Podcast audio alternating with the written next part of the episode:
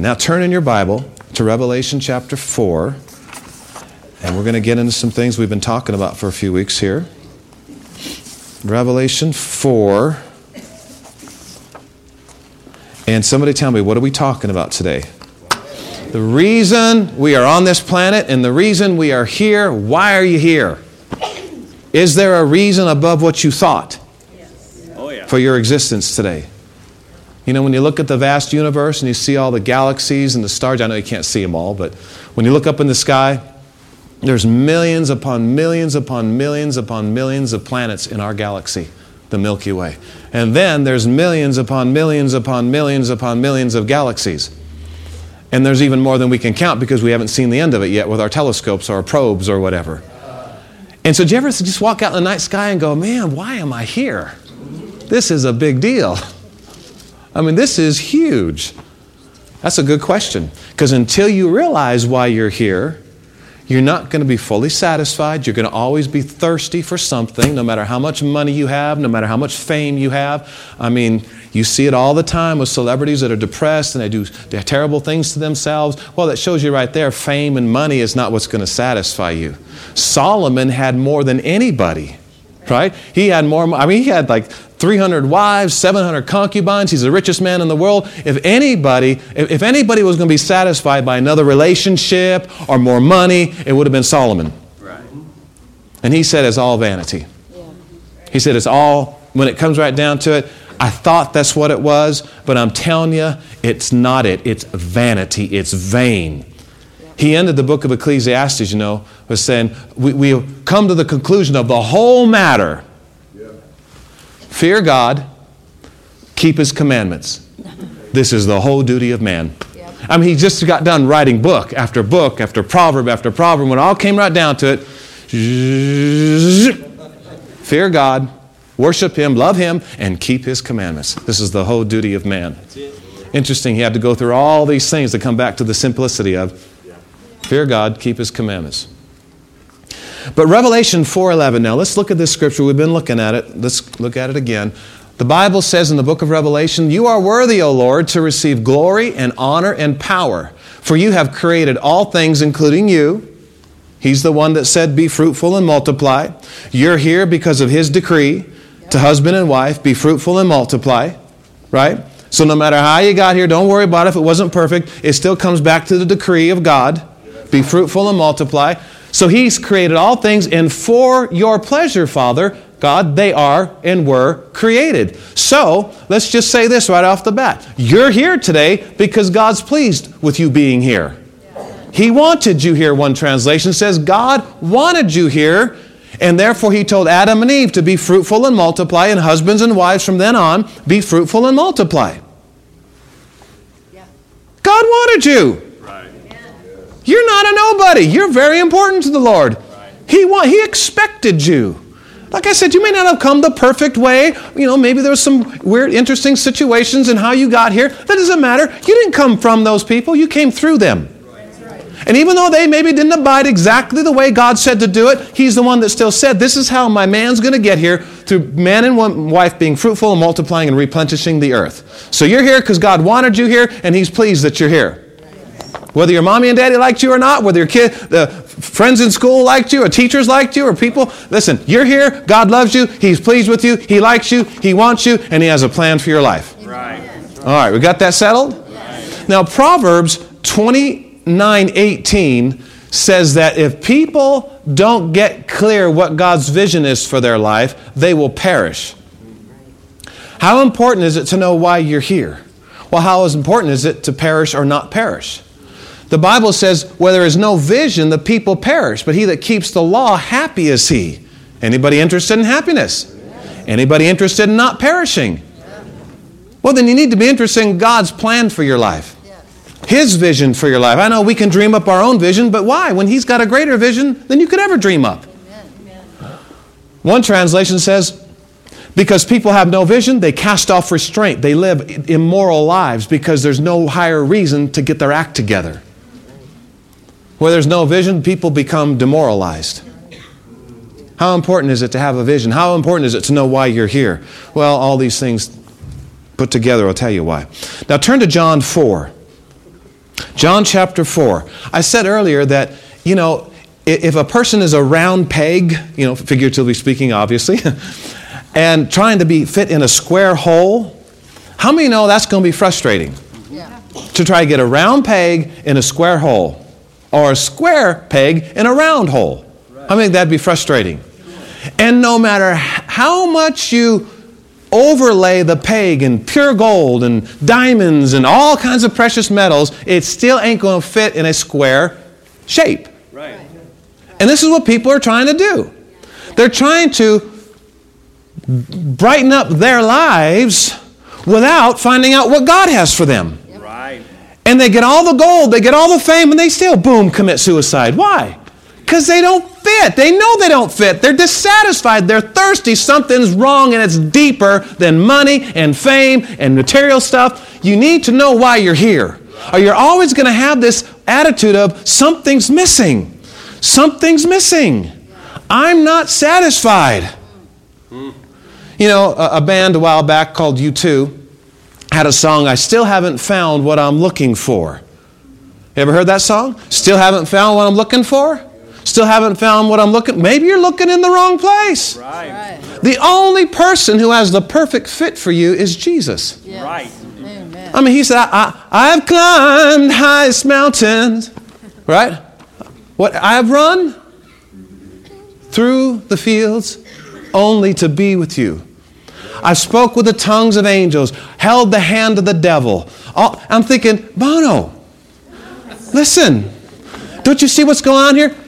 You're trying to find what you're looking for. You need to find what he's looking for in you. Right. That's where satisfaction comes because he's already got it planned out. Right. It's not what I'm looking for.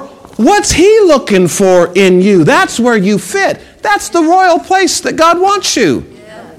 If not, you'll still be thirsty. He's got millions and singing a song, still haven't found what I'm looking for. I feel for him. Still dissatisfied. Tried this, tried that, but never got to the place where he fit where God. Here, Paul put it like this Paul said, I follow after. Now listen closely. Paul said, that I may apprehend that for which Christ has apprehended me. Philippians chapter 3. Paul said, I want to apprehend that for which Christ apprehended me. I want to find out what he has for my life. And I want to grow in that and flow in that. Because that's when you be set. So look here in John 4, verse 24. Jesus is talking. He says, Oh boy, the wrong one. 414. Jesus said, Whoever drinks of the water that I shall give him shall never thirst. So you can't just be drinking anything you want and not be thirsty and get that eternal you know, a thing inside of you quenched and satisfied. He says, You got to go to the Lord and get this satisfaction. Come on, if you want to be satisfied, you're going to have to see what the Lord has for your life, not just what you want to do. Right. Now, that was worth your time being here today, right there. If you drink of the water I have for you, you will thirst no more. If you're thirsty, maybe, maybe you're not seeking the Lord about what He has for your life and why you're here and what you're supposed to be doing. Hmm? So look at John 4 34 now. We'll, we'll skip 24 for now. John 4 34. I hope this is the right one. Jesus said, now he's, he's talking to his disciples who went back to the city and bought some food because they were all very hungry and tired. And he's talking to a woman at the well about her life and actually gets her saved in the whole city after this conversation. But Jesus said unto them, to the disciples, said, Lord, here's some food, here's some food. Come on, man, you need to eat. You need to eat. You need to get some strength. You need to get some energy. And Jesus said, My meat, that word is nourishment, our meat, our food, my meat or my satisfaction, you could say, is to do the will of Him that sent me and to finish His work. So, where does satisfaction in life come from? Huh? Where does nourishment come from?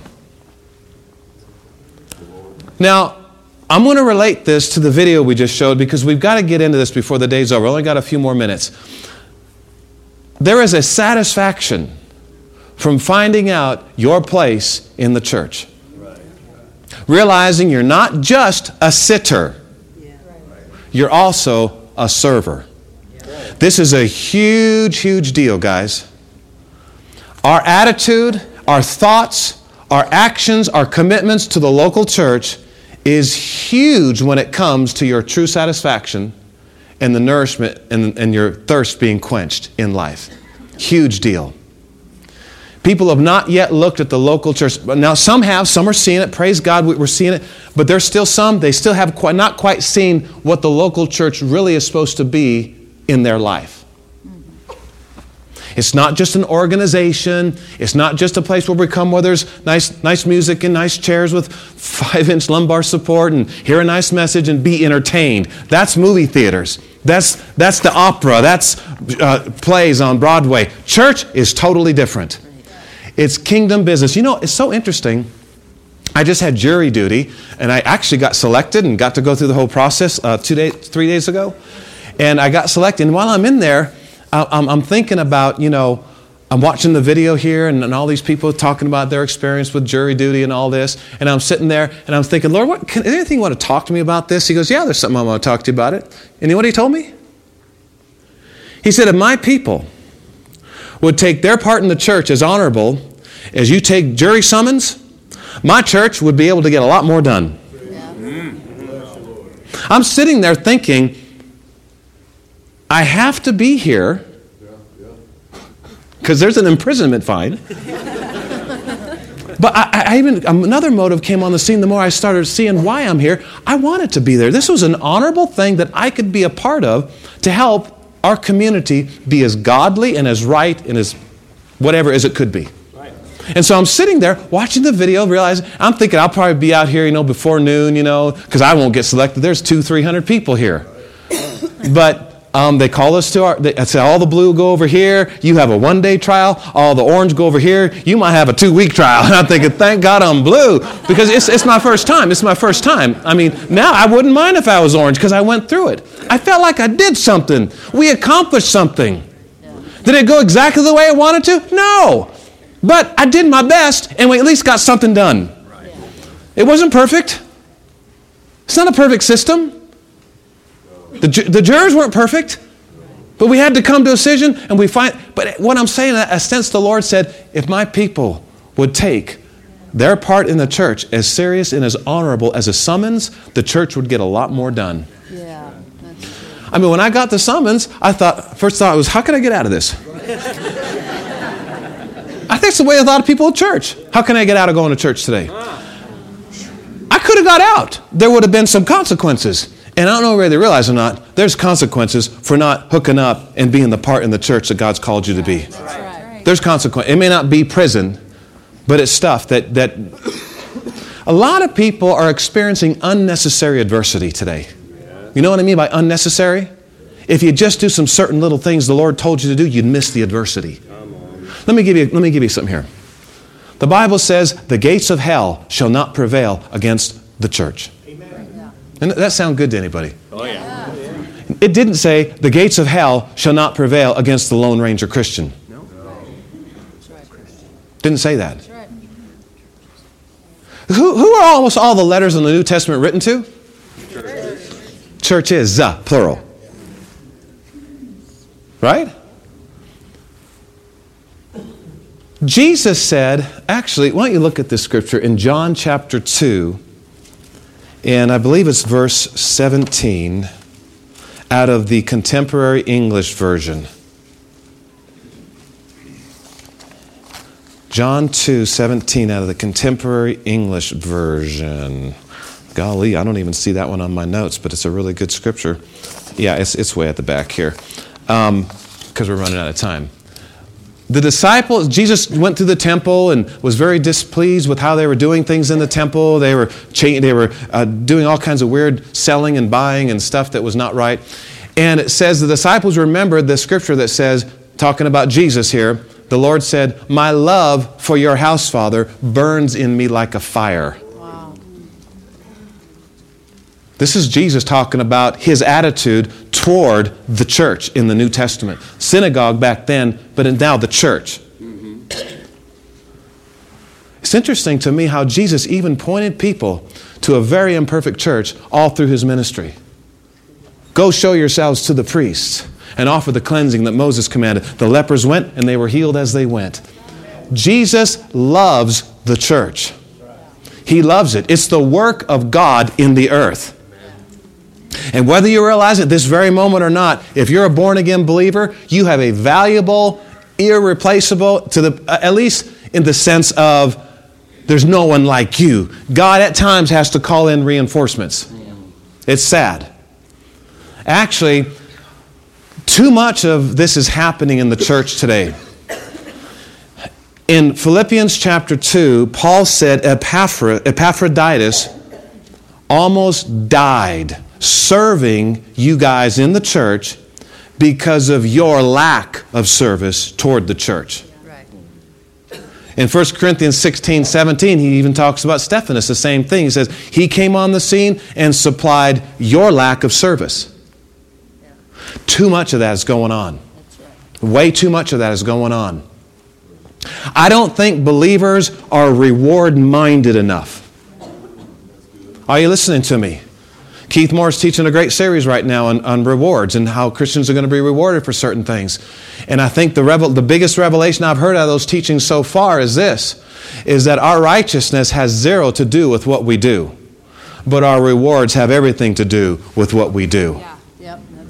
Yep, that's right. The Bible says every man's work shall be tried. That's yours. That's mine. That's every man's. What work? The work in the building up of the building Jesus is building in the earth. I will build my church. Yeah. Every man's work is going to be tried by fire.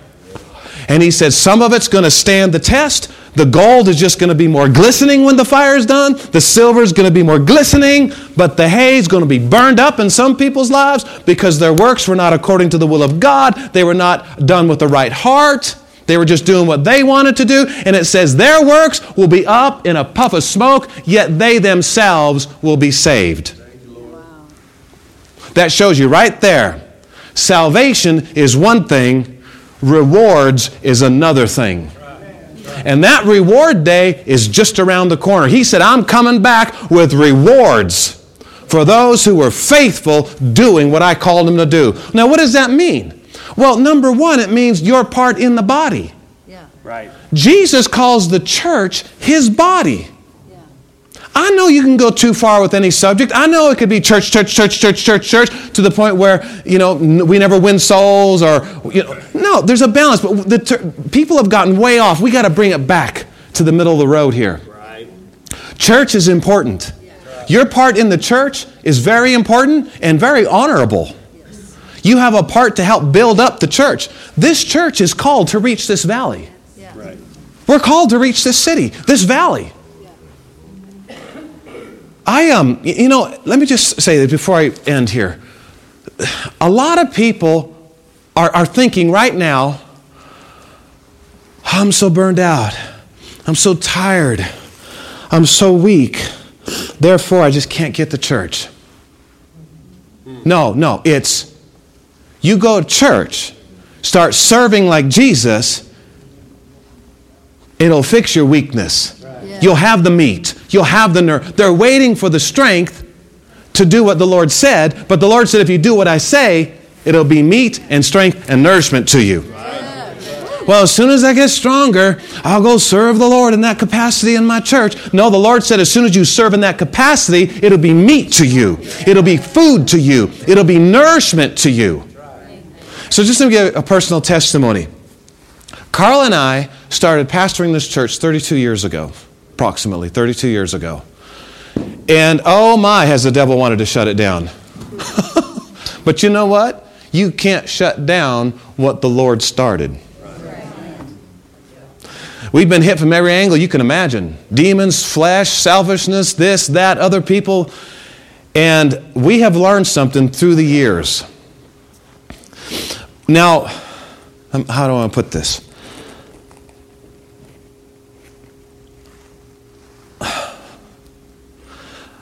With all my heart, I believe the Lord commissioned this church into existence. Now, the Bible talks about the permissive will of God, the Bible talks about the perfect will of God. Romans says, Renew your mind that you may know what is the good, acceptable, and perfect will of God. And there are some things that God goes, Okay, that's acceptable. Right. But what, what would you feel like if I told you and you did something for me? I said, Well, Rich, that's acceptable. What, what would you feel like? I'm accepting it, but maybe it could have been a little better. exactly. well, the Bible talks about the perfect will of God. And the Lord revealed this to me. He said, There are a lot of churches that are in my permissive will. I'm permitting them, it's acceptable. But then he said, Son, there are some churches that are in my perfect will because I actually commissioned them. Somebody's not just doing something they think is good. And I was thinking, well, Lord, I don't want to be a part of a church that, that's, and I don't know about any other church in town. That's between the Lord, the pastor, and the people there. I don't know, but I know about this church. I look at a lot of these churches, our allies. We're doing the same thing, man. We're wanting to get this valley saved. But I wouldn't want to be a part of a church that I didn't know was commissioned of God. I don't want to just go somewhere that's acceptable with God. Now, that's all that's around, I understand. But I, I've learned a long time ago, I don't want to just do something because I want to do it. God, this has got to be a calling. And I want to say this to all of you. Your place in this church, you being here today, church, listen to this. You being here today is not just a job, it's a calling. And it's holy and it's royal and it's going to sound and last forever. It will be tried by fire too. You know what's really big on the earth may go up in smoke at that day. Right? Hmm? 1 Corinthians 3 says, Every man's work shall be tried by fire. To see which, which, what he was building with. What are you building with? And oh, guys, being a part, let me, let me just say this personal testimony. This is something Carla and I tapped into over 30 years ago. We realized that church, and this is before I was pastor. Are you? This is when I had my own business. You know, when I had my own business, I was making really good money. Lots of money 40, 50, 60 bucks an hour at times. Lots of money. But I look back, and that job was never my first love. It was never the most important thing in my life. It was never number one. I always couldn't wait to get to church and load equipment down three flights of stairs, up three flights of stairs, set up for satellite seminar. Are you kidding me? Norval Hayes is going to be on satellite seminar. John Osteen's going to be preaching. My pastor's going to be sharing the word. I get to teach Sunday school. And one person showed up, and it was my mom. And it was awesome because I got to teach. It was wonderful. I loved it. And then two people showed up. And boy, we had a meeting. And then five people showed up. And I'm just preaching faithfully, having fun, and then I go back to work. Work was important, but it was not the most important thing in my life. The connection with work and church was the most important thing in my life. I was making money to tithe and give offerings and then support. And to, oh, there's so much I want to say. And so we started, we realized, so the Lord's blessed us, and we're looking at our lives. And I'm just going to say that please do not get jealous or envious of what I'm about to say. This didn't happen because Carla and John are special. This happens for anybody who just does what the Lord said. He helps you do it too. But I look at my life, man, I mean, I'm just gonna I'm gonna brag on the Lord for a second. Can I do that? Amen. Don't make my glorying void, okay? I, I'm gonna I look at my life. I look at our kids on the front row right now. And I think uh, Hunter's working. And Xander's upstairs working and look at my family. This, this is worth way more than money could buy. And little Judah, you're going to be on praise team someday. Because Judah means praise. Now, that's, I wouldn't, you could give me a billion dollars of this, keep your billion. Yeah. Right. This is priceless. Yeah. This, this is amazing. Yeah. Our marriage is amazing. Supposed to have been blown up a long time ago, more than once. And here we're so excited about this royal call banquet. Our marriage is wonderful. It's heaven on earth. We, are you kidding me? If you're going through anything, you come to us. We've been through 10 times worse than you. We'll help you get through if you're just willing to work it out. We've been through worse, more worse than many people that have gotten divorced. Just come to us and we'll tell you how we did it, and He'll do it for you too. Right. If I told you everything we've been through right now, mm-hmm. you'd think, why in the world are you still together? Because the supernatural power is working in our life. Huh? Health. Are you I've been healed of things you're not, I mean, there's some serious issues, some things that we've been healed of and delivered of. I'm talking serious. It's so nice to be able to eat a chocolate cookie. I am so thankful. I didn't used to be able to do that. I get all anxious and start freaking out, feel like I'm going to fall into a coma. One day I got fed up with that, got enough teaching in me and rebuked the devil and claimed my healing. Things we're teaching in the church faith in God, faith in grace, faith in love. Prosperity. We are so happy. It's like we've been retired for the last 32 years.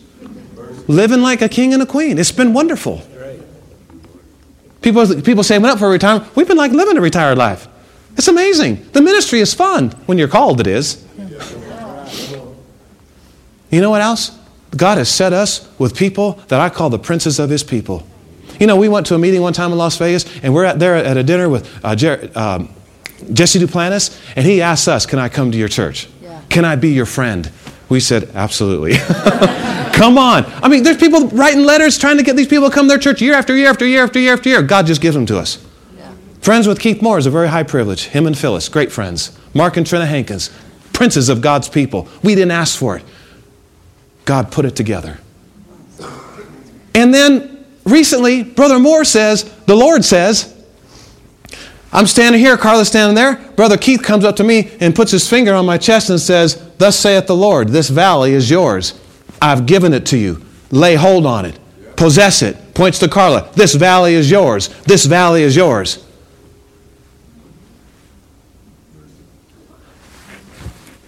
I thought of the scripture in Luke where it said he gave to some 10 cities, and some he gave authority over five cities, and some he gave authority over two cities. And it, I just realized I got a map and I thought, Palisade, Mack, Loma, Grand Junction. He gave me seven cities.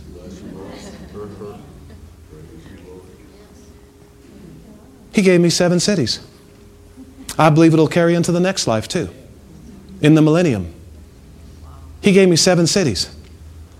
Let me tell you one of the number one reasons why, and I'll close family, kids, grandkids, prosperity, health. I'm nobody special, you guys. Do you understand that? I probably made more mistakes than half of you put together. I just determined not to let go and to keep going back. Right? I believe it's because we are wrapped up, tied up, and tangled all up in Jesus. No the local church. Saying Jesus is too unsubstantial, is too invisible. Look, all kinds of people say, I love the Lord, I love the Lord, and don't even care about his body at all, or very little. Well, I love the Lord, I love the Lord. I'm just, I'm so wrapped up in Jesus. What's your part in the church? I don't believe in going to church. You ain't wrapped up in the Lord. You got some air castle in your brain. The Bible says the church, quote, is his body, the fullness of him that filleth all in all. In the book of Revelation, Jesus is found in the middle of the seven golden candlesticks, and the seven candlesticks are the local churches in Asia Amen. at that time. Jesus, as his custom was, went into the synagogue on the Sabbath day. It wasn't a custom, it was his custom. The Bible says help comes to us from the sanctuary. David said, I was glad when they said, Let's go to the house of the Lord. Acts 13, now there were in the church certain prophets and teachers, Simeon and Barnabas and Niger and all these people in the church. Because, see, we got some people saying, I don't need to go to church because I am the church, I am the church. Get balanced. You are the church and you need to be in the church. There is opportunity awaiting for people in this church to see amazing things in your life. I believe the Lord revealed it to me that way, and that's why I told it to you that way. We decided a long time ago if the church means that much to Jesus, then our love for the church burns inside of us too. Yes. Amen. Stand up, please, dearly beloved.